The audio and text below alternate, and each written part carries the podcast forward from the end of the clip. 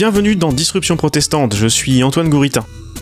Je vous propose un épisode un peu spécial aujourd'hui puisqu'il s'agit d'une version audio d'un long papier que vous pouvez retrouver chez mon ami Irénée Regnault du blog technocritique de référence Web. Je mets le lien bien sûr dans les notes de l'épisode. Vous le savez aussi bien que moi, il faut toujours prendre très au sérieux les déclarations d'Emmanuel Macron faites sous le coup de la décontraction et de l'apparente recherche du bon mot. Pour comprendre ce qui nous arrive aujourd'hui, il est à ce titre assez éclairant à mon avis d'écouter le début de son discours à l'inauguration de Station F le 3 juillet 2017. Dans cette ambiance de connivence avec les start présents, le leader autoproclamé de la Startup Nation esquissait le parallèle entre son mouvement politique et une start-up. Et puis progressivement, j'ai pivoté le business model. Les choses se sont faites en marchant, mais je voulais vous dire, il y en a qui suivent. D'abord, beaucoup de gens m'ont dit ça marchera jamais. Ensuite, d'autres m'ont dit le type est tout seul. Ensuite, il y en a d'autres qui ont dit il n'y a pas de business model. Ensuite, on nous a dit ok, peut-être, mais il n'y a pas d'investisseurs il n'y aura pas de clients. Après, c'était devenu presque une secte. Et à la fin, on l'a fait.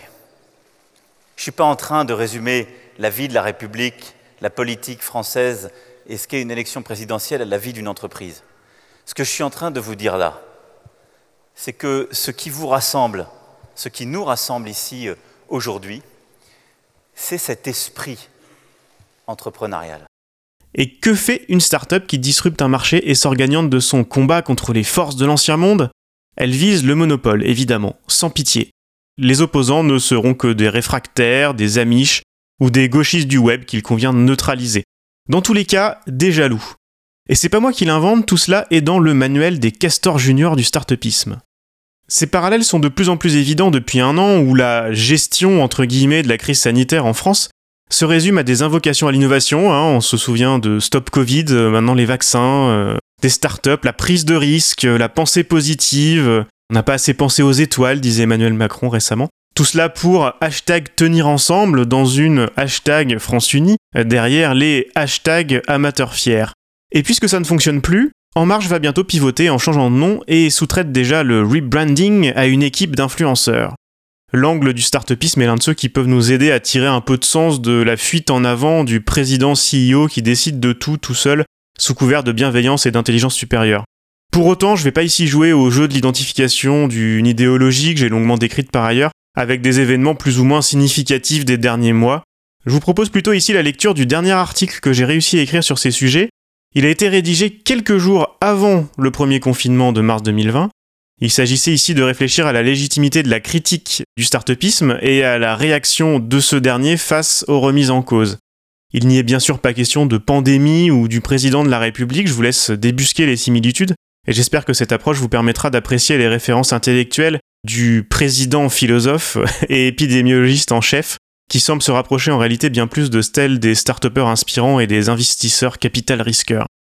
Je remercie Arnaud Saint-Martin de m'avoir proposé de participer à l'excellent dossier qu'il a dirigé avec Maxime Kijou l'été dernier dans la revue Savoir Agir et dont ce texte est extrait. Merci également de me laisser le reproduire ici. Je vous conseille très vivement de vous procurer le volume complet. Le dossier s'intitule Startup avènement d'un mot d'ordre et contient, outre euh, ce papier, des études passionnantes qui embrassent de nombreux aspects de la question. Le lien, bien sûr, dans la description de l'épisode. Et en guise de conclusion à cette petite mise en bouche, euh, je souhaiterais vous renvoyer au dernier bouquin de Frédéric Lordon, Figure du communisme. Comme souvent, l'auteur a le don pour expédier une discussion de ce type en quelques lignes auxquelles je ne peux que souscrire et qui évacue presque tout ce que je vais vous raconter après. Je cite Lordon. Le capitalisme n'est pas sport. Que sa proposition soit merdique pour la majorité de la population, le cas échéant pour la planète ou l'univers entier, il s'en contre-tape. C'est la sienne, et ça lui semble une raison tout à fait suffisante pour la maintenir. Envers et contre tout s'il le faut. Top je ne savais pas qu'il était impossible de critiquer la Startup Nation, alors je l'ai fait. Au début, il s'agissait de me servir de mon expérience de ce milieu pour expliquer à un large public ce qui se joue derrière le vernis des licornes, ces entreprises valorisées à au moins un milliard de dollars, du jargon en franglais et des annonces de levée de fonds. Et au fur et à mesure de la production de ma série de documentaires audio Disruption protestante, je me suis rendu compte que les nombreux travers rencontrés étaient simples à vulgariser à partir d'une lecture de la littérature startupiste comme de la recherche universitaire. J'ai également compris qu'une bonne partie des acteurs de l'écosystème n'étaient pas dupes mais était bien obligé de suivre la manœuvre. L'absence de discours critique sur ce phénomène de start-upisme dans sa globalité en français a permis aux éditions FIB de me convaincre de m'y atteler. Je considère que les retours depuis la sortie du livre, le start-upisme, le fantasme technologique et économique de la Startup Nation, en août 2019, leur donnent raison. Je ne compte plus les messages comme celui-ci du salarié d'une organisation influente de la scène parisienne, je cite, Ça fait du bien de voir articuler comme cela ce que l'on pense et ce que l'on observe dans notre vie professionnelle de tous les jours. Comme si la lecture se faisait sous le manteau. Les critiques semblent venir principalement de start-upistes convaincus, voire radicalisés. Il a même été question de l'ouvrage sur BFM TV. Reconnaissons-leur tout de même ici le mérite de donner de la visibilité à des publications qui ne vont pas vraiment dans le sens de leur ligne éditoriale. Dans cette séquence, après une chronique très positive d'un journaliste d'alternative économique, l'éditorialiste Maison utilise un copier-coller de ce qu'il énonce à chaque fois dans ce cas-là. L'auteur écrit néolibéralisme à telle page, il dit du mal de Thatcher et le reste est gaucho mondain, je cite. Peu de choses sur les thèses avancées en réalité. Au-delà de mon cas personnel, cette acceptation ou disqualification de la critique interroge. Dans le champ économique, ce n'est bien sûr pas une nouveauté. À écouter les défenseurs forcenés d'un certain type formaté d'entrepreneurs du numérique, il apparaît difficile de distinguer une ligne claire ou un hypothétique édifice théorique. Tout compte fait, il semblerait qu'il n'existe que des écoles de commerce en lieu et place d'écoles de pensée. Il est nécessaire, afin de mieux cerner l'assise intellectuelle du start-upisme que j'ai cherché à décrypter dans mon livre, d'analyser successivement les mécanismes d'auto-justification et de rejet de la technocritique. L'un des entrepreneurs interviewés dans le cadre de mes recherches m'avait partagé cette analogie très parlante. Le milieu start-up, c'est comme celui de la musique, avec ses quelques rockstars, mais surtout beaucoup de prétendants, de groupies et de managers plus ou moins véreux. À la suite du mythe entretenu dans la Silicon Valley, le start-upper est devenu une idole de ce côté de l'Atlantique. Au moment d'écrire ces lignes, M6 lance ainsi son télécrochet inspiré de l'émission états-unienne Shark Tank à changer de vie? À changer de vie. Entrepreneur de tous horizons. Je me sens super souriant. Quelle est votre stratégie? Cherche investisseur tout risque. Je crois qu'on va pouvoir jouer. Si vous voulez venir déguster, Avec plaisir, oui. Vous êtes malin, hein Pour ça, on a besoin de 100 000 euros. Feront-ils affaire ensemble? Quand je suis rentré, j'avais l'impression d'avoir déjà vu ça. C'est la roulette et c'est beaucoup d'argent. On fera aucune concession sur la qualité du produit. C'est innovant. C'est c'est jamais vu. C'est une croisade. C'est ça, mais c'est ça qui nous parle à nous. Qui veut être mon associé Mardi à 21h05 sur M6. L'écosystème français est un microcosme auto-centré où l'on répète à l'envi les mêmes éléments de langage, empruntés en général à la vulgate en vigueur dans la Silicon Valley. L'uniformité de façade s'explique sans doute par le faible nombre d'acteurs. Fonds d'investissement, soutien public, grandes entreprises, presse spécialisées et entrepreneurs, tout le monde se tient par renvoi d'ascenseur. Au sommet de la pyramide, on retrouve l'initiative French Tech et ses déclinaisons dans les métropoles. L'idéologie qui sous-tend le mouvement est assez claire, elle est avant tout solutionniste au sens d'Evgeny Morozov, et affirme que le modèle d'innovation des startups est le plus indiqué pour régler d'un clic tous les problèmes de nos sociétés. C'est l'essence même du startupisme. On ne cherche donc pas des spécialistes des questions à résoudre, mais des professionnels de ce type d'entrepreneuriat. Prenons un exemple dans le cheptel encore peu fourni des licornes françaises. Parmi les dernières pépites hexagonales, Miro, le Uber de la photographie, a fait couler beaucoup d'encre avec une levée de fonds record de 205 millions d'euros à l'été 2019. Son fondateur, comme ses camarades d'école de commerce, ne vient pas de l'industrie qu'il a choisi d'attaquer.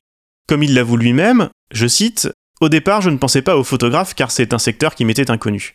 Mais il a trouvé là une bonne opportunité business en adaptant le modèle Uber à un métier en difficulté qui n'avait déjà plus les moyens de lutter.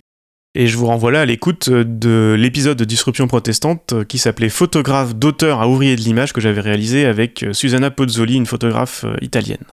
La disruption est bien emballée dans une communication autour d'une intelligence artificielle de retouche d'image révolutionnaire. Les ouvriers ne jouent désormais plus qu'un rôle secondaire, courant les grandes villes, pour extraire la matière première. Au même titre qu'Amazon, qui a commencé par vendre uniquement des livres, Miro a démarré en fournissant des clichés aux plateformes de livraison de repas à domicile et de location d'appartements entre particuliers. L'argument selon lequel il s'agit là d'un nouveau marché proposé aux photographes est valide, mais, à mon avis, pernicieux. Il permet de justifier les tarifs et contraintes imposés aux professionnels, ainsi que l'uniformisation des images en sortie. Et après avoir créé ce nouveau marché, la startup s'attaquera à l'immobilier, au mariage, puis à tout ce qui fait le gagne-pain des photographes. Ces derniers n'auront plus qu'un choix, accepter de s'adapter ou changer de métier. Bien entendu, faire évoluer des industries nécessite des points de vue extérieurs, mais toutes les sphères de nos sociétés ont-elles besoin de suivre le même horizon technologiste? Au-delà de l'imposition des méthodes de l'entrepreneuriat en mode start-up à tous les secteurs, la question de la légitimité de ces entrepreneurs stars éclaire la très médiatique affaire Terranos. Sa fondatrice, Elizabeth Holmes, a longtemps représenté la version féminine de Mark Zuckerberg, la décrocheuse qui allait rendre le monde meilleur. Peut-être qu'un suivi plus assidu de ses cours de biologie à Stanford l'aurait conduit à s'apercevoir de la vacuité de sa promesse industrielle. Un test complet à partir d'une seule goutte de sang prélevée sur le bout du doigt est impossible. Son comparse Ramesh Balwani, devenu riche après avoir anticipé de peu le crash de la bulle des dot-com en l'an 2000, est lui aussi un entrepreneur professionnel sans la moindre connaissance médicale. Il était pourtant en charge du développement du produit et du laboratoire de la licorne. Une des raisons de la fraude est sans doute à chercher de ce côté-là. Après avoir levé des millions et être devenu légendaire, Holmes s'est rendu compte de l'impossibilité scientifique des promesses de ses talks inspirants, et ça l'a vite conduite par conséquent sur la pente de la dissimulation envers les investisseurs comme les institutions gouvernementales chargées de réglementer ce marché. Dès que vous avez un plan B, c'est que vous admettez que vous allez échouer, se plaisait pourtant à répéter Elizabeth Holmes dans toutes les gazettes tech et dans ses tournées des TEDx. Comme souvent dans ce milieu, il suffit pourtant d'aller aux sources de l'idéologie pour comprendre les raisons qui favorisent des croyances en une vérité technologique supérieure augmentée d'une confiance en soi démesurée. Dans son grand classique de littérature startupiste, quasi évangile techno-capitaliste, dans lequel il fait l'éloge de l'entre-soi des startups, Peter Thiel déclare, deux points, ouvrez les guillemets, la plus grande différence, c'est que les sectes ont une tendance fanatique à être dans le faux sur un sujet important. Les protagonistes d'une startup sur la voie de la réussite ont une tendance fanatique à être dans le vrai sur une réalité qui échappe aux autres à l'extérieur. Il ajoute À tout prendre, il est préférable qu'on vous qualifie de secte ou même de mafia. La situation est devenue tellement grotesque qu'on ne peut que souscrire à l'analyse de Scott Galloway, professeur de marketing américain, pour qui le prochain fondateur et patron d'une licorne obèse valorisée à plus d'un milliard de dollars sera un adolescent.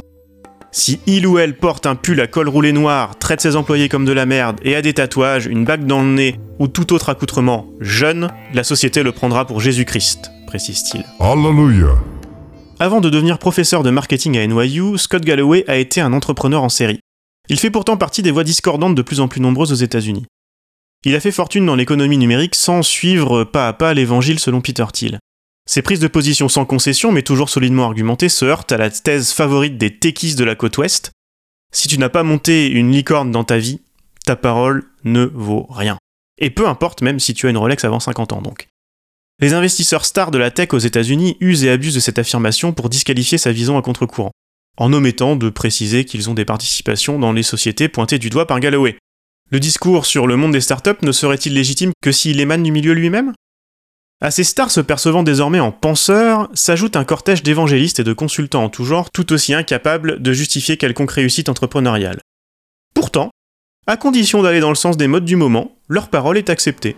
Il n'est pas rare d'entendre un jeune diplômé d'école de commerce invité dans un podcast inspirant pour distiller ses lumières sur la transformation digitale, avec pour seule expérience quelques mois de stage dans un incubateur parisien. En revanche, un universitaire ou un journaliste dont la réflexion a été longuement élaborée, suivant une méthode rigoureuse, à partir d'études de documents, de données chiffrées, d'entretiens, n'est qu'une personne toxique, réfractaire, quand ce travail débouche sur une critique. Car, c'est bien connu, je cite, l'accélération numérique est une réalité, vous ne pouvez lutter contre. Se priver de numérique aujourd'hui, c'est un peu comme se priver d'électricité. On le voit ici, le penseur digital n'a pas que Peter Thiel pour référence. Il récite aussi une version édulcorée de Schumpeter dans laquelle ne reste que la destruction créatrice et l'exaltation de la figure de l'entrepreneur comme moteur du progrès. La théorie de l'évolution est également convoquée à l'envie pour expliquer les mutations technologiques, la nécessité de s'adapter, la logique des marchés. Heureusement, les plateformes sont arrivées car, je cite, Ne nous n'en lisons pas dans des considérations politico-philosophiques. Des plateformes comme Uber ou Deliveroo offrent du travail à ceux qui n'y avaient pas accès, notamment tous les jeunes issus de l'immigration qui habitent dans des banlieues défavorisées les plateformes ont réussi à créer de l'emploi là où de nombreux gouvernements, de gauche, de droite ou du centre, ont échoué. Fin de la citation. Le progrès technologique est d'ailleurs présenté à tout bout de champ comme inéluctable. Par exemple, dans un rapport remis à la Commission européenne.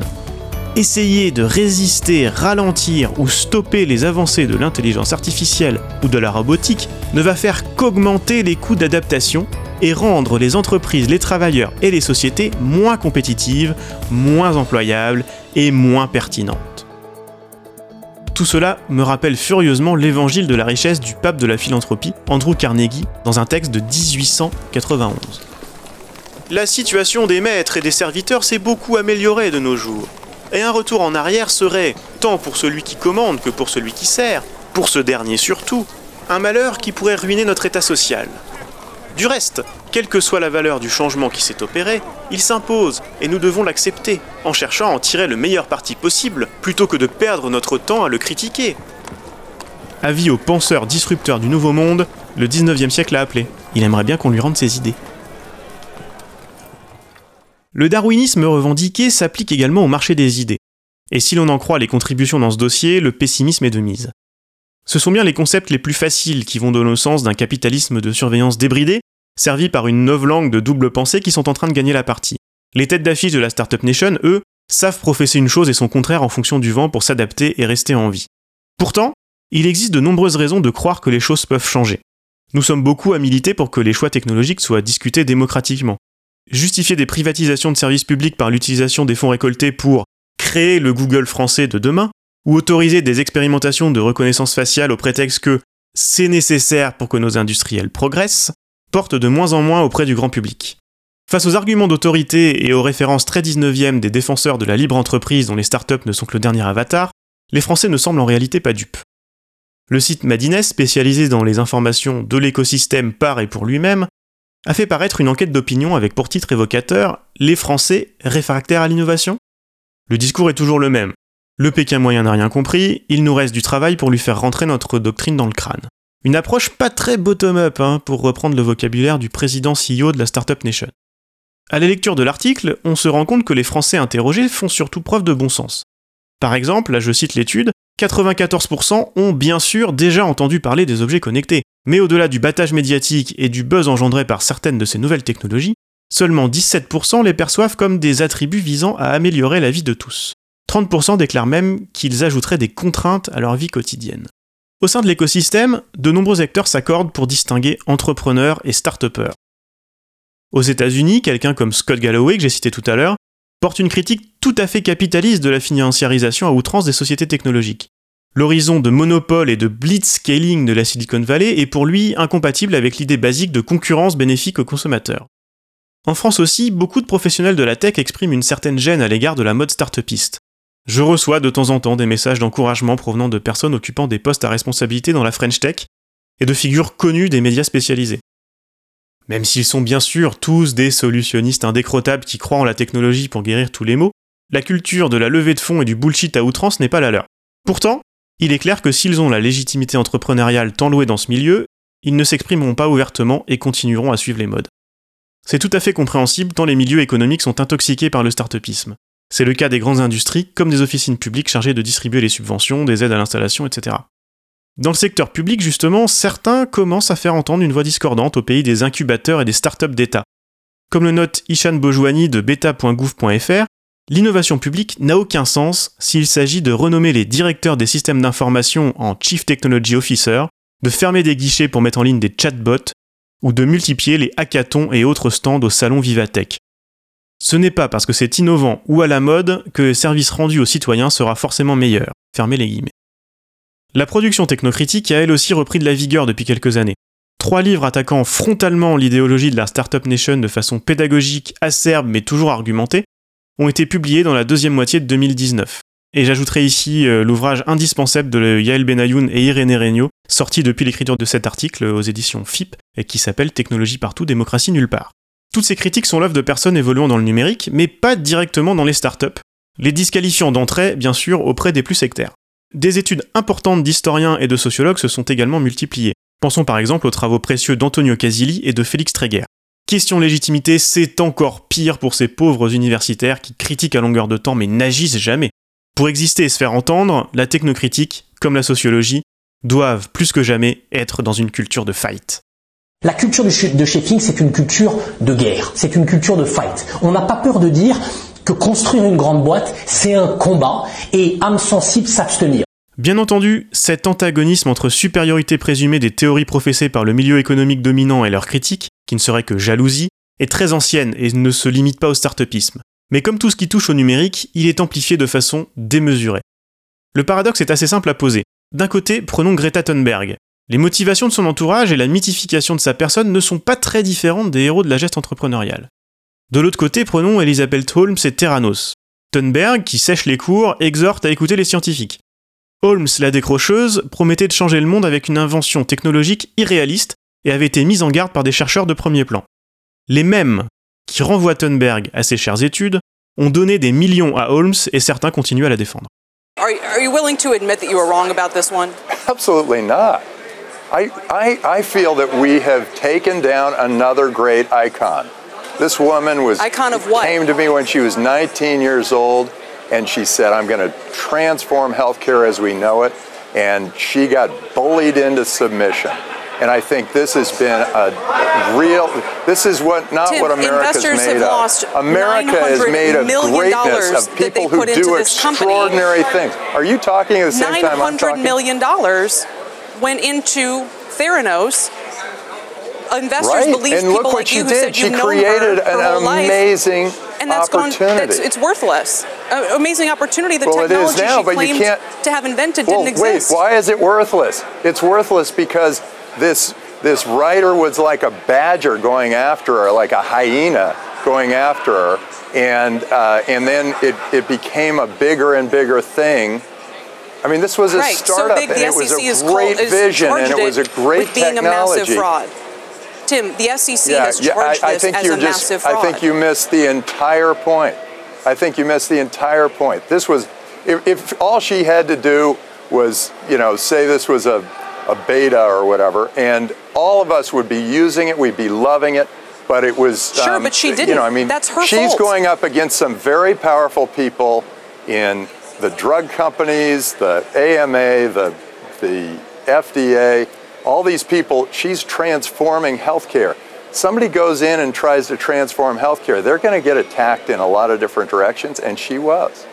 And this is one of the cases where it, the entrepreneur was, was uh, defeated. Le rôle des médias pour sortir de ce paradoxe Thunberg-Terranos sera primordial. Les publications grand public ont longtemps répercuté la doxa startupiste, soit par manque de connaissances sur ces sujets face à la force de frappe de la communication de Google et d'autres, soit par intérêt.